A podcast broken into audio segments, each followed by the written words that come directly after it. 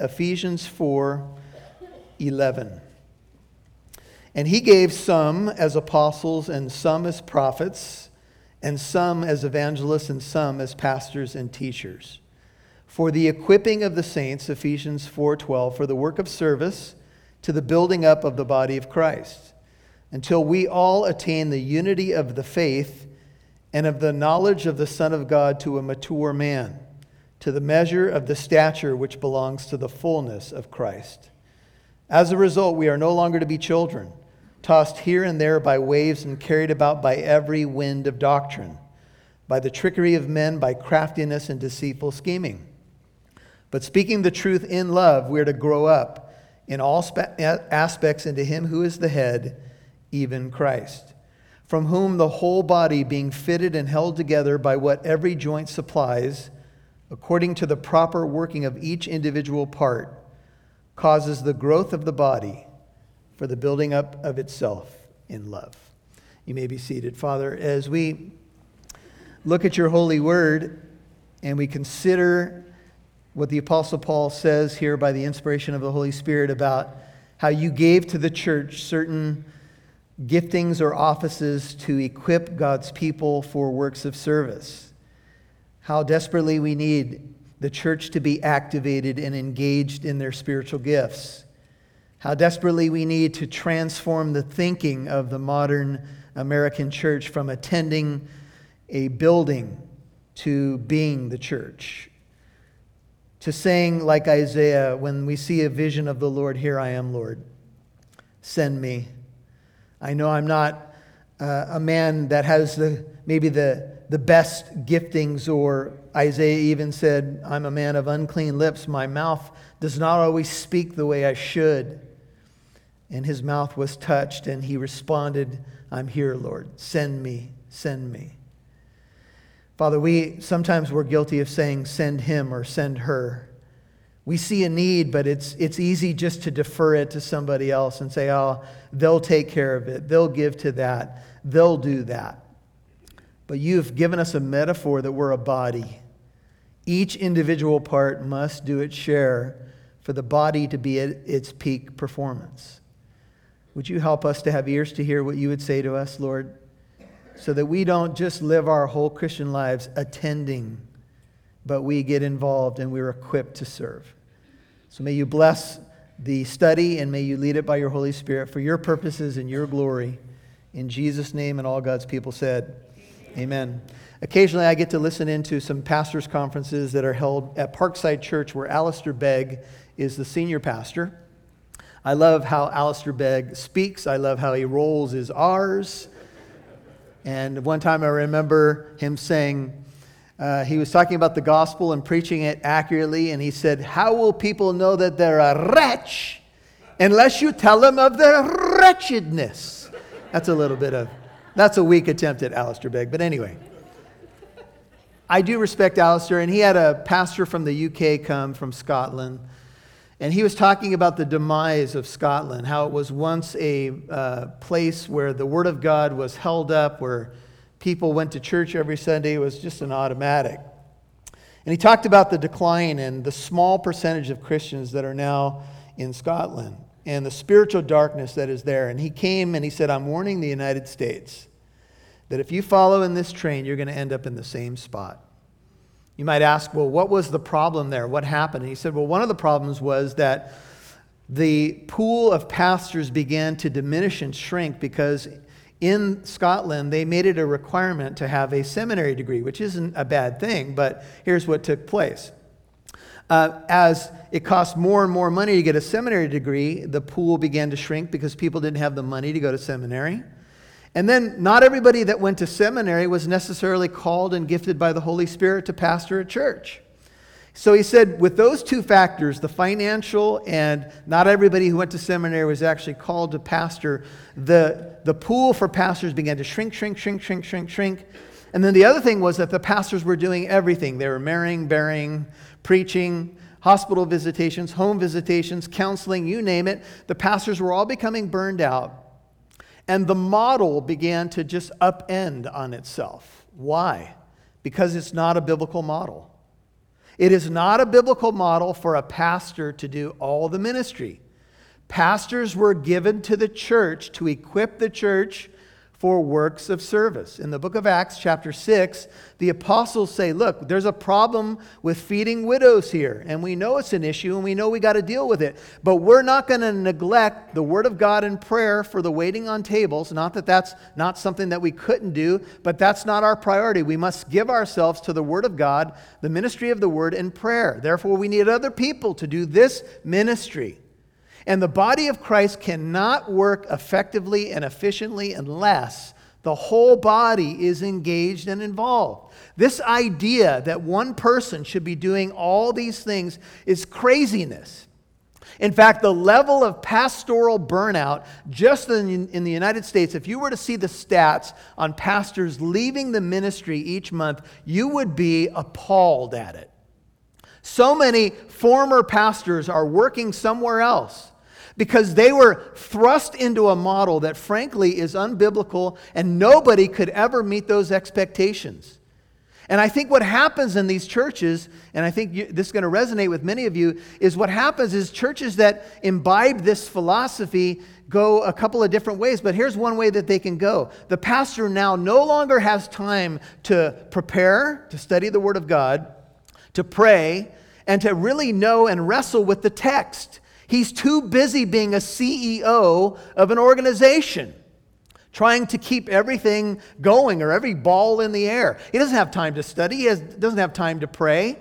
So he doesn't preach expositionally, he doesn't preach deep into Bible texts because he doesn't have time to go deep because his job description has been changed by a modern uh, model that is unbiblical. And what it does is it creates people who just attend a building. They come and listen to a sermon, they come and listen to some worship, and then they go on with their lives. That is not the church. That's not what it's to be. And unless that train stops, I am fearful that we're going to become like some of these other countries where pastors are coming over here and saying, don't do that. The primary place for equipping leaders must be the local church. Here's why. Because most of you are going to attend church on Sunday, not on Tuesday night. We have a Truth Academy, it's been a fantastic college. But we realize that most of you are probably not going to come during the week. You're busy and you got other things going on. So we're starting a Sunday school curriculum with that uh, content a little bit uh, measured down for a Sunday school class so that we can equip future leaders on a Sunday morning. We want you to get involved in a uh, fellowship group. Why? So you can go deeper in the text because I can't answer your questions. We can't do a Q&A every Sunday, but you can wrestle with questions and then you can talk about application. How are you going to walk out this text during the week? How are you going to live in this text during the week? See, it's very easy to hear Bible verses on a Sunday and then we just go on with our lives. But how do you live in a text? How, how do you walk it out? Well, part of it is you need to understand what that looks like. And then part of that is you have to have other people encouraging you to do it. Amen? And so that's why you need to be known. If you slip in the back, Jack, and you make a new plan, Stan, right? Sorry. I don't mean to be coy, Roy. Sorry. Anyway, that was not planned. I, I'm so sorry. But get yourself free. Anyway. So, I'm not going to go to the bus, Gus. Anyway, so if you slip in the back to a church, some of you don't even know what that song is, and I apologize to you. And, and you slip in and you listen, and I know that some of you are at that point where you're kind of slipping in for a little bit because you're not quite sure about this whole thing. Okay, that, that's understandable. But at some point, you, get, you got to get on the train, man. At some point, you have to decide, Father, I, I don't want to just, my whole Christian life cannot be about attending a building a couple times a month. That's not what the Lord intends for any of us. So, how do we, how do we work this out? Where do we look in our Bibles? Well, we've got Ephesians 4, beginning in verse 11, and we notice that he, and I think in context we we have Jesus here. He gave some, Ephesians 4:11, as apostles and some as prophets. Now, I want to start there because some of you have been hearing about modern apostles and prophets and uh, how maybe they're even speaking with the same authority or greater authority than the Apostle Paul. And I say hogwash. No, they don't. Here's why Paul wrote two thirds of the inspired New Testament letters. Modern apostles, in quotes, are not doing that. Now, there may be people that could be apostolic in one sense as being sent out, maybe to plant churches. And there is an argument to be made that some people are moving in the gift of prophecy today, but that is only to bring encouragement, exhortation, and edification by primarily by the scriptures. It could be by a word that you get from the Lord. But here's the point nobody's working on the level of the original apostles and prophets that wrote the holy word of God. Take a look at Ephesians 2, look at verse 20. It's talking about our citizenship and it says having been built on Ephesians 2:20 the foundation. See that in your Bible? Being built on the foundation of who? The apostles and prophets. Christ Jesus himself being the cornerstone. Now, Paul wrote that in the first century, and he was reflecting on the fact that the church is built on, please hear what I'm about to say, the teaching of apostles and prophets with the central theme of that teaching being Jesus Christ, who is the chief cornerstone. So some people say in Ephesians 4:11 you have a fivefold ministry. And I would say I, I, am not sure that that applies today. I think what you have is you have certain ministries that are here for today, and I'll highlight some of those about the evangelist and pastor and teacher. But I believe that what you have is you have some foundations. The apostles and prophets are the foundation. The original apostles that Jesus chose, the prophets that wrote the Word of God and were, gave us uh, predictive prophecy and the like. See, we're built upon the foundation of the apostles and prophets, but they pointed to Christ Jesus being the cornerstone. Notice, in whom, that's Jesus, the whole building, we have a metaphor from uh, construction or building metaphor, being fitted together, is growing into a holy temple in the Lord, in whom you also are being built together into a dwelling of God in the Spirit. Now, if you flip back to Ephesians 4, well, we have the foundation of apostles and prophets.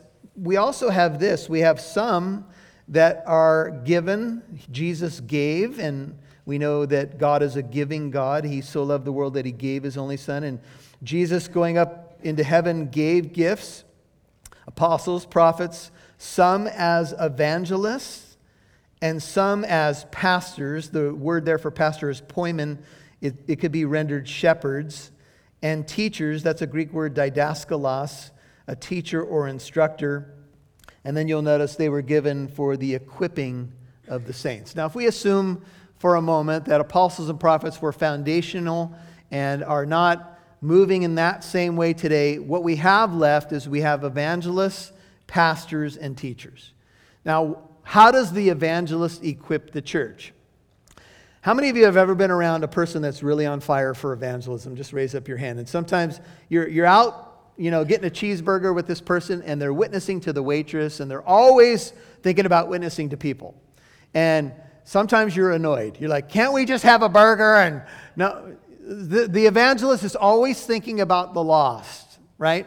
And the evangelist equips the church because the evangelist will motivate those of us who need to be stirred to evangelism. Amen? And then the other aspect of that, and we've done this in the past, is was we've had classes, for example, uh, the way of the master we've done in the past, where we do evangelism training.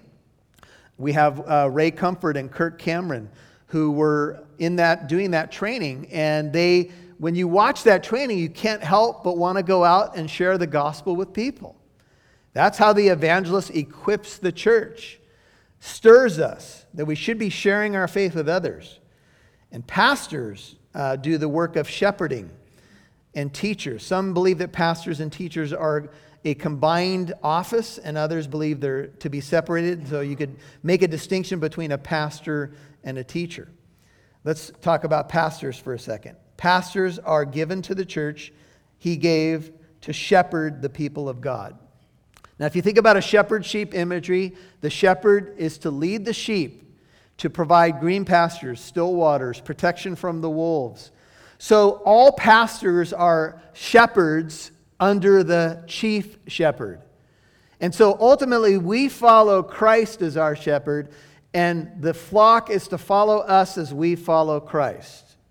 Now, we don't put too much emphasis on a man, but it is reasonable to follow a man if he is leading us toward Christ. Paul said, Follow me as I follow Christ. We all need human examples. We need shepherds. I have other pastors that I look to that help guide me. And I listen to their teaching and I hear about how they do ministry. And I have other leaders in the church that uh, I interact with, and we encourage one another in the faith. Shepherds or pastors are given to feed, guide, and protect the flock. Feed, guide, and protect the flock. So when you come in on a Sunday morning or a Wednesday night, one of my primary duties is to feed you. To feed you what? The Word of God. So that you will be equipped, so that you will be strong. And one of my other duties, and this, this you may not think about very much, is to protect you from false doctrine. And one of the primary tools that God has given pastors to protect sheep from false doctrine, get ready, is true doctrine. so when the truth of God's word is given to a group like this consistently, Sunday after Sunday, Wednesday after Wednesday, in small groups, now when a wolf comes along and dangles the carrot or preaches a lie, you're not going to be duped. Why? Because you know the truth. They talk about those who work in counterfeiting, and uh, it would be too hard to try to analyze and understand every counterfeit bill that could come across. Let's say you're a bank teller and someone, you know, slipped you a, a counterfeit bill. How could you know all the variations? But they talk about how they train them on knowing the, the original, authentic bill uh, really well. So when you know the, the real thing so well, any counterfeit that came across your desk, you would you would recognize it instantaneously because you know the authentic. Everybody with me? This is the job of the pastor. And then the teacher, the teacher's job also uh, coalesces with that or is, is similar to that. But that might be someone who's more a Sunday school teacher, or that could be someone who teaches in other contexts. So you're imparting knowledge and you're imparting life skills. Uh, you might be a, someone who teaches our Sunday school classes, and I know we even have teachers in this room that teach in private and public schools. And those gifts are given as well. Uh, do you remember when Jesus had appeared on the seashore and he had called Peter to himself and he challenged Peter three times? The question to Peter was Peter, do you what? Do you love me? Peter, do you love me? You know, Peter had said, Lord, though all leave you, I will not. I will die for you. And then we know what happened to Peter on that fateful night, right? He tried to fight, and then he probably was a little confused or whatever, but ultimately he did what Jesus predicted and he denied the Lord three times. So, three times at the similar firelight. Later on, Jesus is risen and he says to Peter, Do you love me? Do you love me? Do you love me? Peter says, You know, I love you. Peter, at, at this last question, was grieved.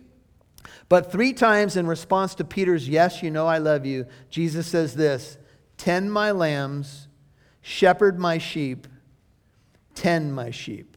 That's John 21, 15 through 17. He says, If you love me, then tend my lambs. If you love me, then shepherd my sheep. If you love me, then tend my sheep, tend my people. These are images from agrarian life, but they're very simple. It means take care of my people. It means, Peter, I've been doing this with you for three, three and a half years so that you would be effective as a shepherd under me. I'm your shepherd, but now I want you to shepherd my people. I want you to take care of the ones that I died for. And I, I will speak a word to pastors. The only one that you're going to give an account to on the day of judgment is Jesus.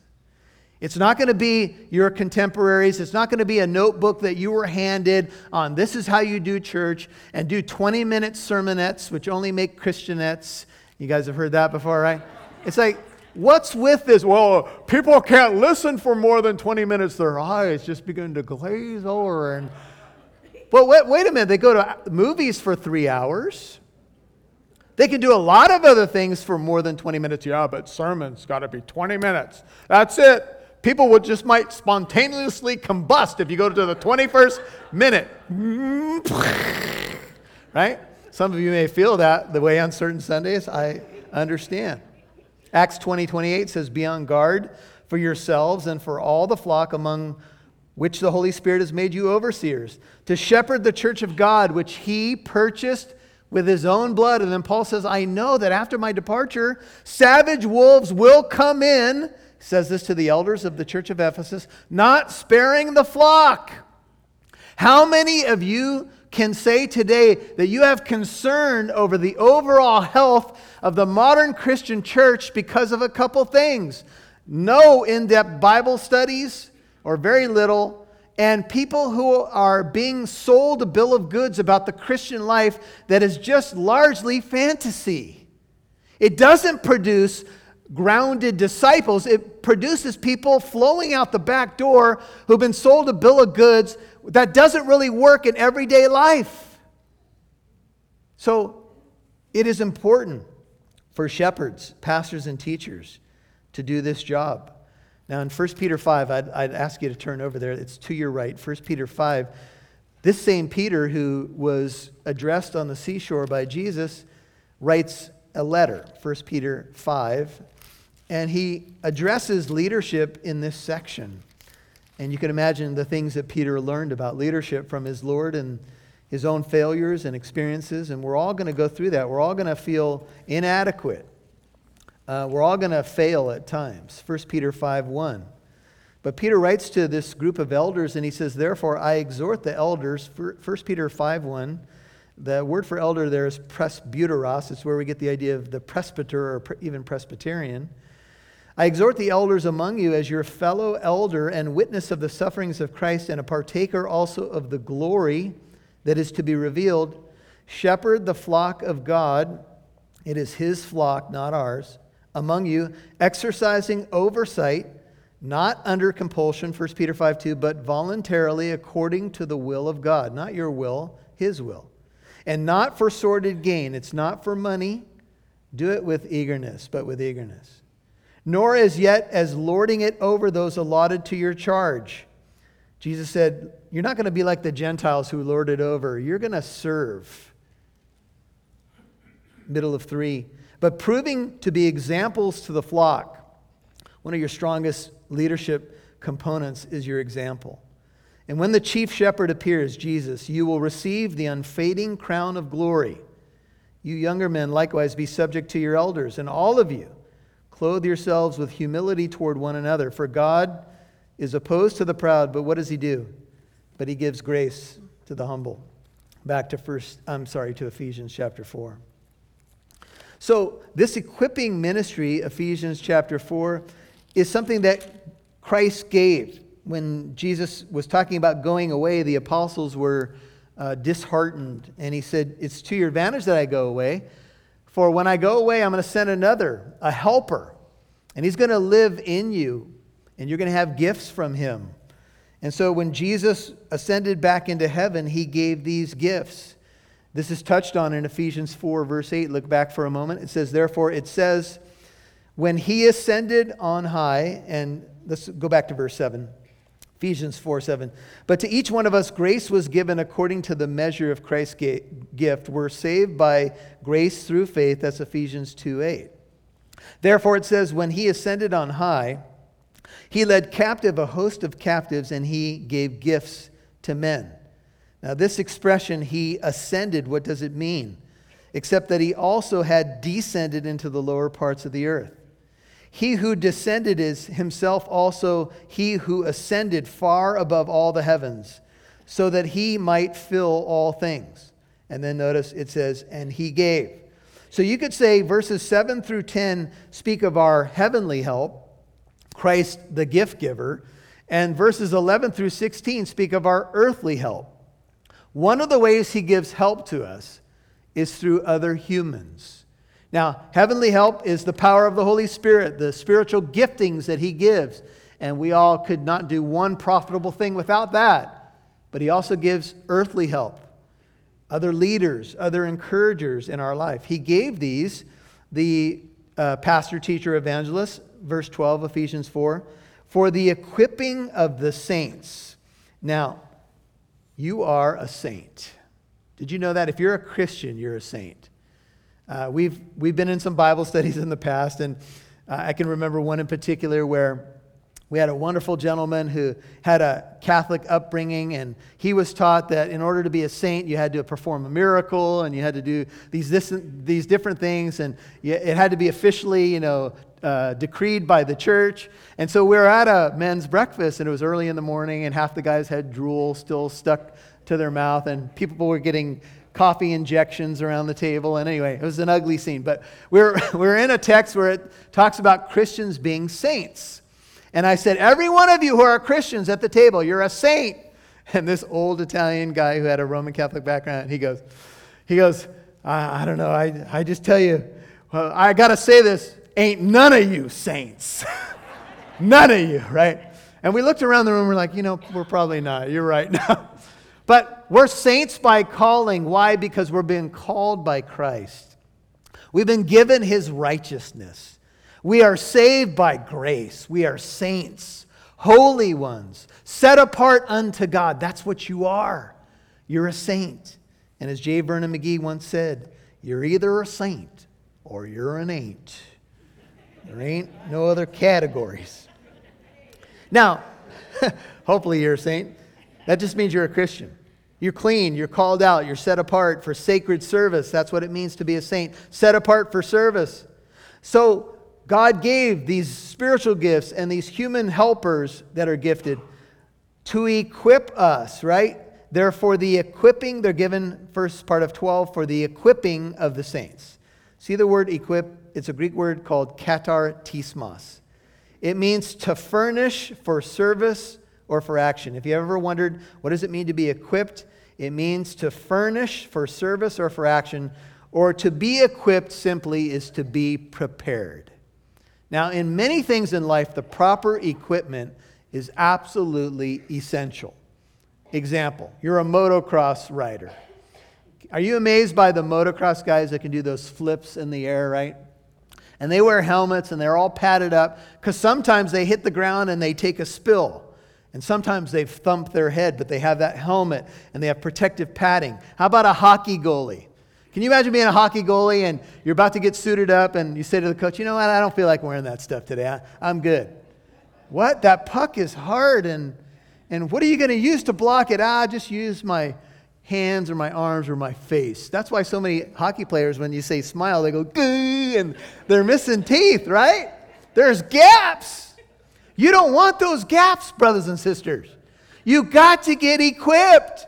Equipment in life is important, right? The proper clothing. If you're a baseball catcher, now back in the day, you see uh, photos and stuff from back in the day, and guys went up to bat with just a baseball cap on. And catchers had the backwards cap with a little mask on, and you know, equipment has changed. But you get hit, hit in the head by a 98 mile per hour fastball, and you in trouble. So the proper equipment in life and in sports is absolutely vital. And the proper equipment or equipping in the Christian life is no less the same. Put on the full armor of God that you may take your stand against the schemes of the devil. You must be equipped. How could you ever serve God's people without putting on the Lord Jesus Christ? You can't do it. This would be nothing more than a social club without the power of the Spirit. It might be fun to to have these relationships and to try to love each other the best we can. But the supernatural love of God and the equipping of the Holy Spirit is what makes this what it is. See, this is supernatural stuff we're talking about. And sometimes we don't feel that way. But that's what God does. He's doing supernatural things in our lives. Equipping is also used uh, in the medical profession, says one writer, for the setting of bones. If you broke a bone, Equipping has the idea of that bone being reset, mended, and healed. And sometimes those reset, mended, healed bones become stronger than the original. So it's the setting of bone. And the word equipping was even used for the mending of nets. Now, you see how the picture comes together? A pastor, teacher, evangelist, all leaders in the church are to equip God's people. But sometimes that takes some mending of the net. Sometimes that takes, uh, people often walk into the church and they're like, I'm messed up, man. You got a bone sticking out, brother. Let's reset that.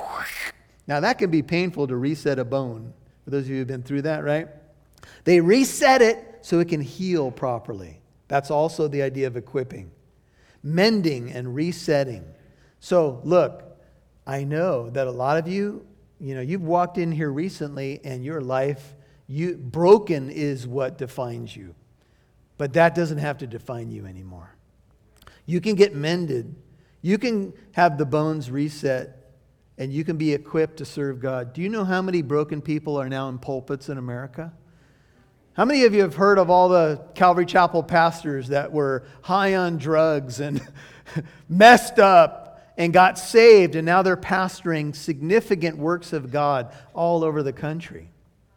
See, God delights in taking, taking broken people and mending them to use them as vessels.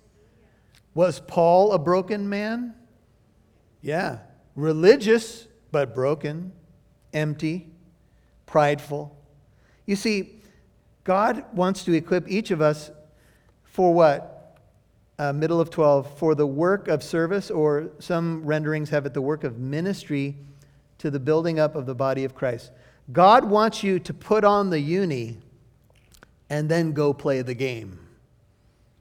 It's, it's a sad thing if you were to suit up as a catcher. You get all the equipment on. Uh, I'm good to go. Oh, you're not playing today. No, just sit there in the catcher's gear on the bench. Who? Okay. See, if I'm putting on the gear, I want to get behind the plate. Can I get a witness? Anybody out there? I want to throw down some signs. I want to block some balls. I, I want to play the game. I'm not equipped just to look good. See me? Uh, my, my catcher's helmet's real shiny. Yeah. That's because you haven't taken any foul balls off the thing, right? At some point, the equipment is given that we might get in the game. And why do we get into it? Well, it's the end of verse 12. It's for the building up of the body of Christ. Could it be that the church is in the anemic position it is today because we have more attenders than we do have builders? Could it be that uh, we have a lot of people who just go into a building on a given Sunday morning and there's hundreds or thousands or millions? But does the attendance of American churches reflect American culture right now? Does it reflect the health of the body of Christ right now? I would say no. Well, what would bring that change? Well, I think it's when the individual parts get equipped and then serve.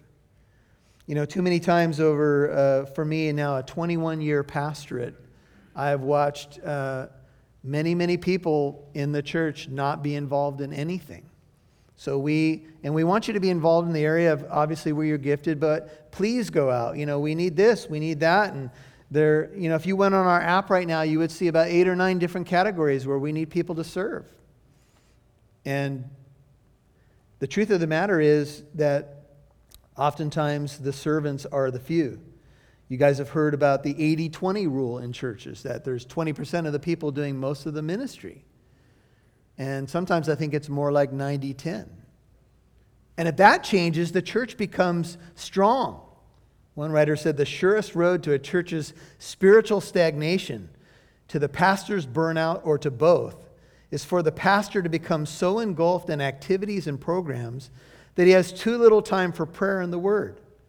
And programs that, quote, uh, in quotes, succeed can be even more destructive than those that fail if they are done in the flesh and for human satisfaction rather than for the Lord's glory. It is a lack of knowledge of God's word and obedience to it, Hosea 4 6, not lack of programs and methods that destroy God's people. When they fall, it is not because of weak programs, but it is because of weak teaching, close quote. I think, I think we're here.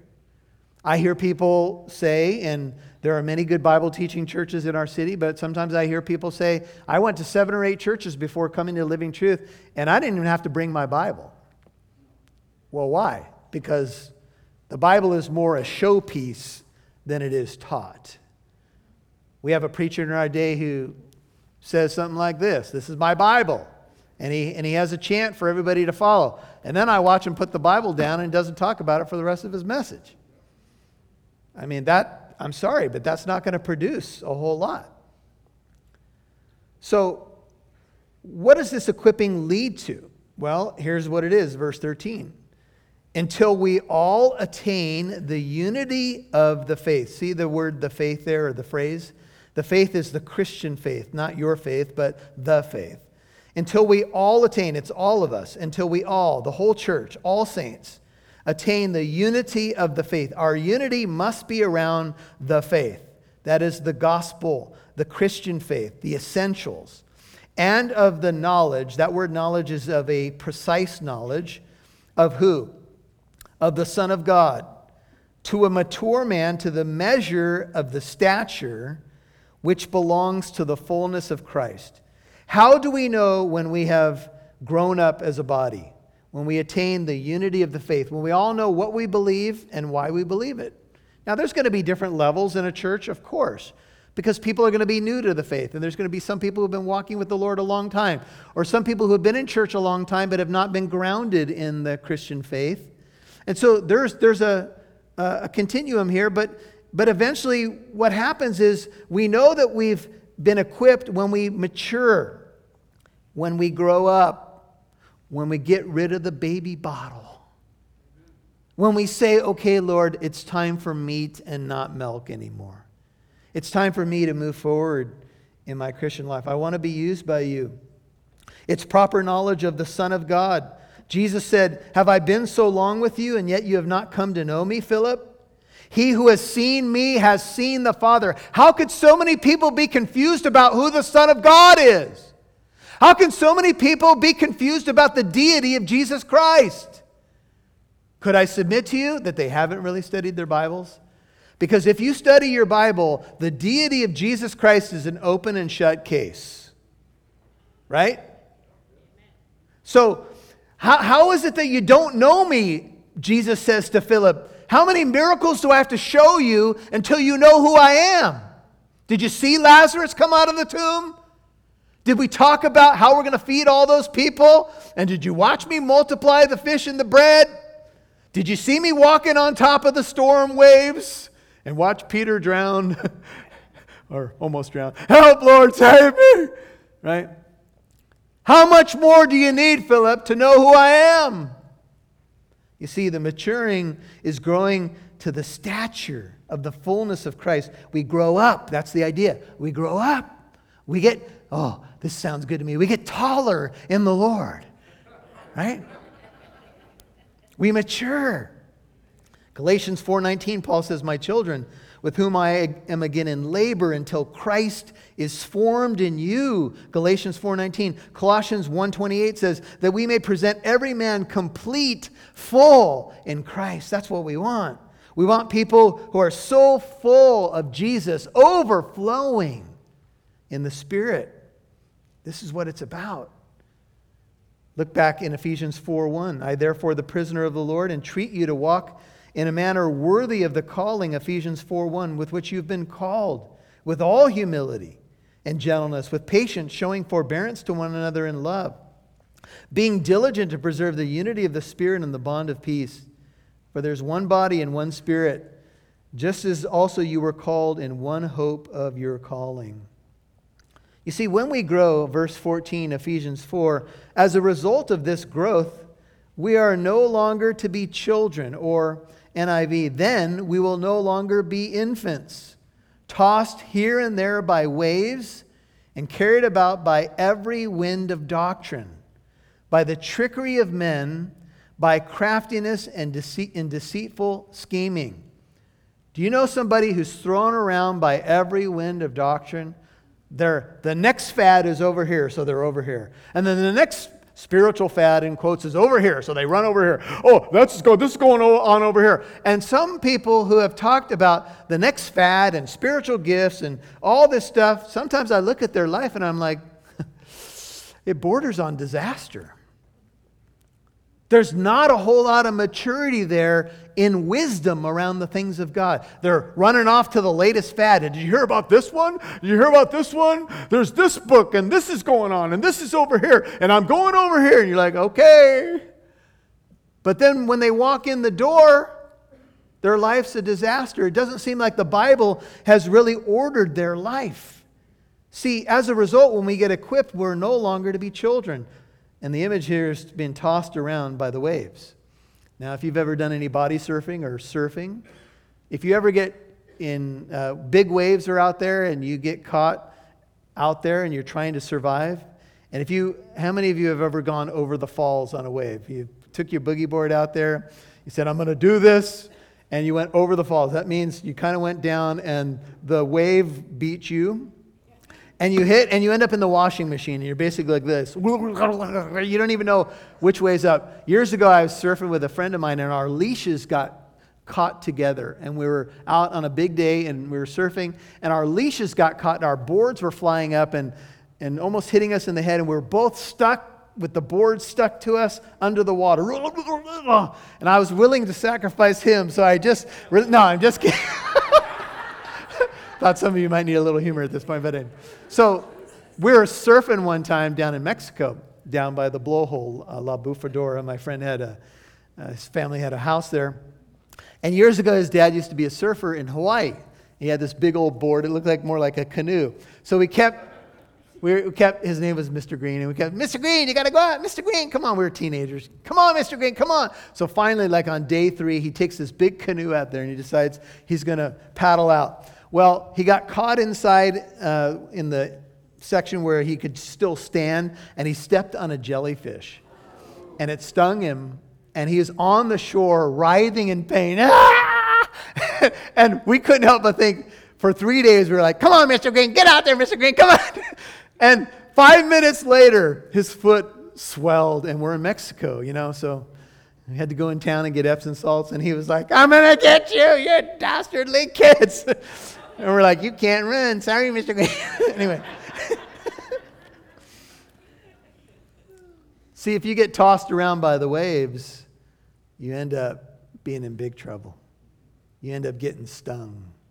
Do you know some Christians who bought into a, a system where it sounded good and there was some big promises and, and they did it? They, they went with the system, they did the program, only to find that they don't go to church anymore. They don't believe this anymore. I mentioned to you a couple of big names in the Christian world before we started this message. I'm no longer a Christian. What? How is that possible? Do they not understand what the gospel is? You see, sound doctrine, whenever you see it in the Bible, it's usually this word that speaks of hygienic. Sound is makes you healthy. Sound doctrine will keep you from being tossed around by the waves. It will keep you from being seduced by the trickery of men. And believe me, middle of 14, they are out there. There are tricksters who know they can make money in religion. L. Ron Hubbard, founder of Scientology, easiest way to make a million dollars in America is start a religion. And he did. How many people has uh, Scientology devastated in our world? It's the trickery of men. This is what Paul is saying. He's saying, Look, I don't want this to happen to you. I don't want you to be uprooted and tossed around by the trickery of men. I want you to be mature. I want your roots to go deep. I want you to be strong. Let's take a look at verse 15. Well, how do we know when this happens? Well, let me back up. Do you want to be equipped? Or are you satisfied? Are you satisfied with the status quo? Are you just willing to get by? Or do you want to be equipped? I throw that out there because I'm not sure that the answer is always the affirmative. Like, yeah, I really want this. Verse 15, but speaking the truth in love, which is what I just did. We are to grow up in all aspects into Him who is the head, even Christ. Jeremy Camp was a guest uh, on Frank Sontag's show on Friday. He was kind of a mystery guest. Some of you may have heard this. And people were trying to guess who it was, and finally it came out it was Jeremy Camp, who's a, a pretty well known Christian singer. And he said he has some people around him that hold him accountable, and sometimes they'll say something like this to him Jeremy, you're being a baby. Do you have anybody in your life who has the right to say that to you? How dare you? And then you take your binky. what are you calling me a baby? Do you have anybody in your life who might have the right, and you've given them the right to say, You're acting like a baby? Grow up. Do you know that a lot of our problems would be solved with those two little words if we would just grow up? It's so hard. Sometimes we just want our blankie. I'm just going to be over here with my blankie. anyway, we're to grow up into all aspects, into Him who is the head, even Christ. Speaking the truth in love. That's what we do. Could it be, brethren, that we're finally going to know when we've all matured, when that's what we do regularly? We speak the truth in love. Is that you? Are you willing to speak the truth in love to people? In humility, knowing, hey, man, I'm, I'm in the same boat. I need God's grace, but I'm willing to speak the truth in love. See, I think that's the way that we could define what maturity looks like. Literally, one writer said you could call this truthing it in love. We're to be truthing it in love. Truth without love is brutality, but love without truth is hypocrisy. If you think not sharing the truth with people is loving, that's false. Hear the quote again Truth without love is brutality. If you are a truth teller, but you don't ever uh, measure it with love, wrap it in grace, then people are going to find you brutal. Well, the, the Bible says truth and honesty is the best policy. And no, you don't look good in that dress. In fact, you look terrible. no, brother. no, no, no, no, no. We got to talk to you about wisdom. You speak the truth in love. How would you want it spoken to you? That's a pretty good way to figure out if you're speaking it in love or not. I'm just a, I'm just, I just tell it like it is, brother. I just let it sit there and do what it's going to do. Yeah, and other people around you are bleeding and wounded. Speak the truth, but wrap it in love. We all know how we need it. Final verse from whom the whole body being fitted and held together by that which every joint supplies. See, every joint's got to do its part according to the proper working of each individual part. Notice the emphasis on the individual. Causes what? When, when each part is engaged, serving, equipped to serve, peak performance, it causes the growth of the body for the building up of itself in love. If anything we're going to define the church, Jesus said this People will know that you are my disciples because of your what? Love. Your love. So when people walk in here on a Sunday morning or when they meet us on the street, that is what maturity should look like. We should look more like Jesus and walk around more with his love. And when we speak the truth, it'll be wrapped in love. And the body will be effective for the glorifying of the head of the body, who is Christ. Father, thank you for your word. Your word is a lamp to our feet and a light to our path. I pray that you would put a hunger in your people to grow. And as I look out at this church, I know there are so many who are hungry. I see them here regularly. Open Bible, ready to hear, ready to learn. I know they're in their Bibles during the week. I know they're listening to sermons and doing devotions in Bible studies. And each time we open your word, each time we read it, meditate on it, hear it, apply it, we grow. This has been a time of growth. But Lord, a key component we know of that growth is how we actually decide to respond and apply your word. It's one thing to hear something, it's one thing to know something, it's quite another to actually live it out. And Father, we confess that we wrestle with that at times of being true to who we are called to be. Would you help us in those areas where we find ourselves weak and maybe even broken? Where we see inadequacies in ourselves and we say, Lord, you, you couldn't use somebody like me. And then we realize that just about every major Bible character said the same thing. Lord, get somebody else, Moses said.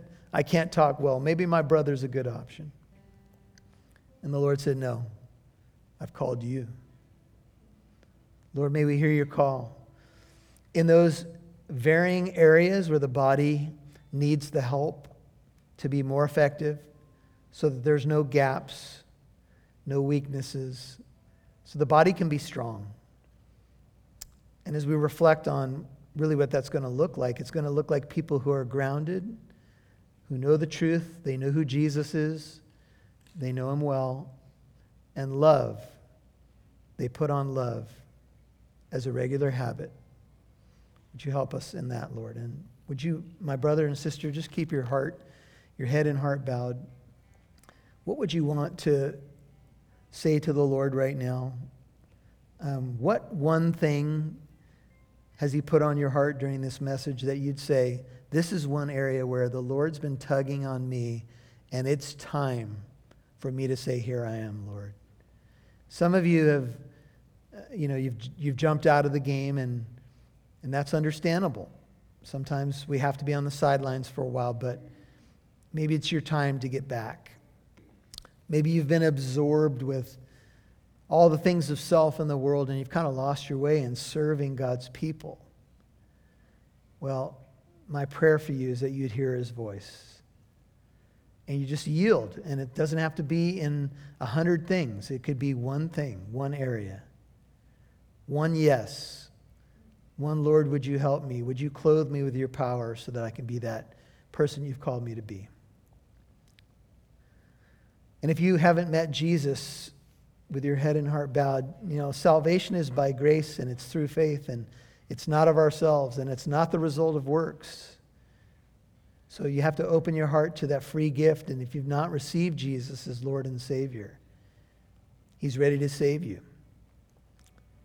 His blood, His death, His resurrection pays the price, but you've got to open your heart. It's just something this simple. And for those of you who have never done this before, it's just this simple Lord Jesus, and pray it if it's you, would you save me? I confess that I've sinned against you and I'm sorry. Thank you that you died on that terrible cross for me. Thank you for your resurrection from the dead. I turn from my sin and I put my trust in you. Would you save me? Make me a new person. Give me a new start. Give me a new heart. In Jesus' name I pray. Amen. Father, for those who have opened their hearts, those who are doing some business with you, those who are just thinking about ways that they could understand their spiritual gifts and engage them, would you bless them? I pray that this church will continue to mature, to grow in truth and in love, and be a testimony to a world that needs to see truth and love so desperately may be found in us by your presence in us. In Christ's name I pray. Amen.